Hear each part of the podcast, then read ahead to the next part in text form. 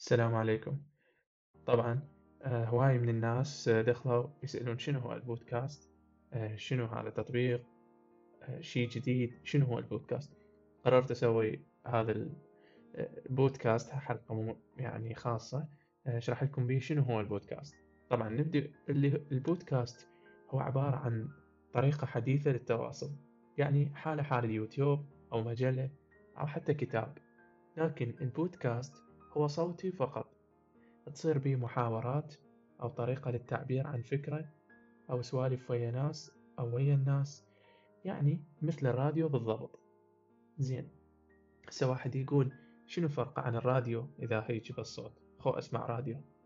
بالراديو قنوات هواي تحكي عن مواضيع هواي ومتشعبة نادرا أنت تهتم بيها.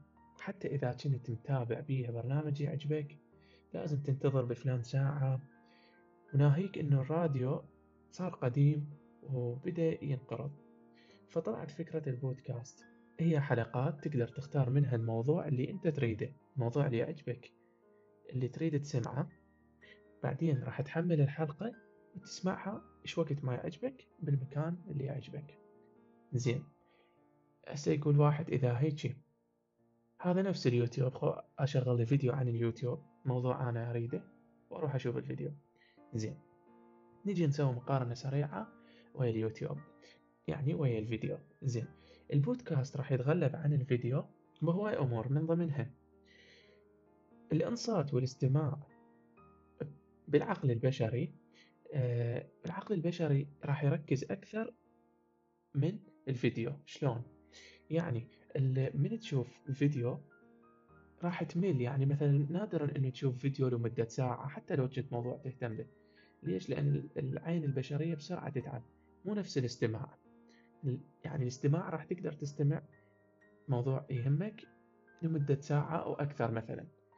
زين.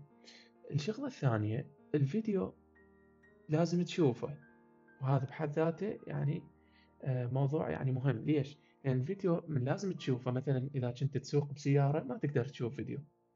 أو مثلا كنت تلعب رياضة هم ما راح تقدر تشوف فيديو. زين. هذا راح يفتح لنا باب على إنه السؤال التالي هو شنو الطريقة الأفضل باستماع حلقات البودكاست؟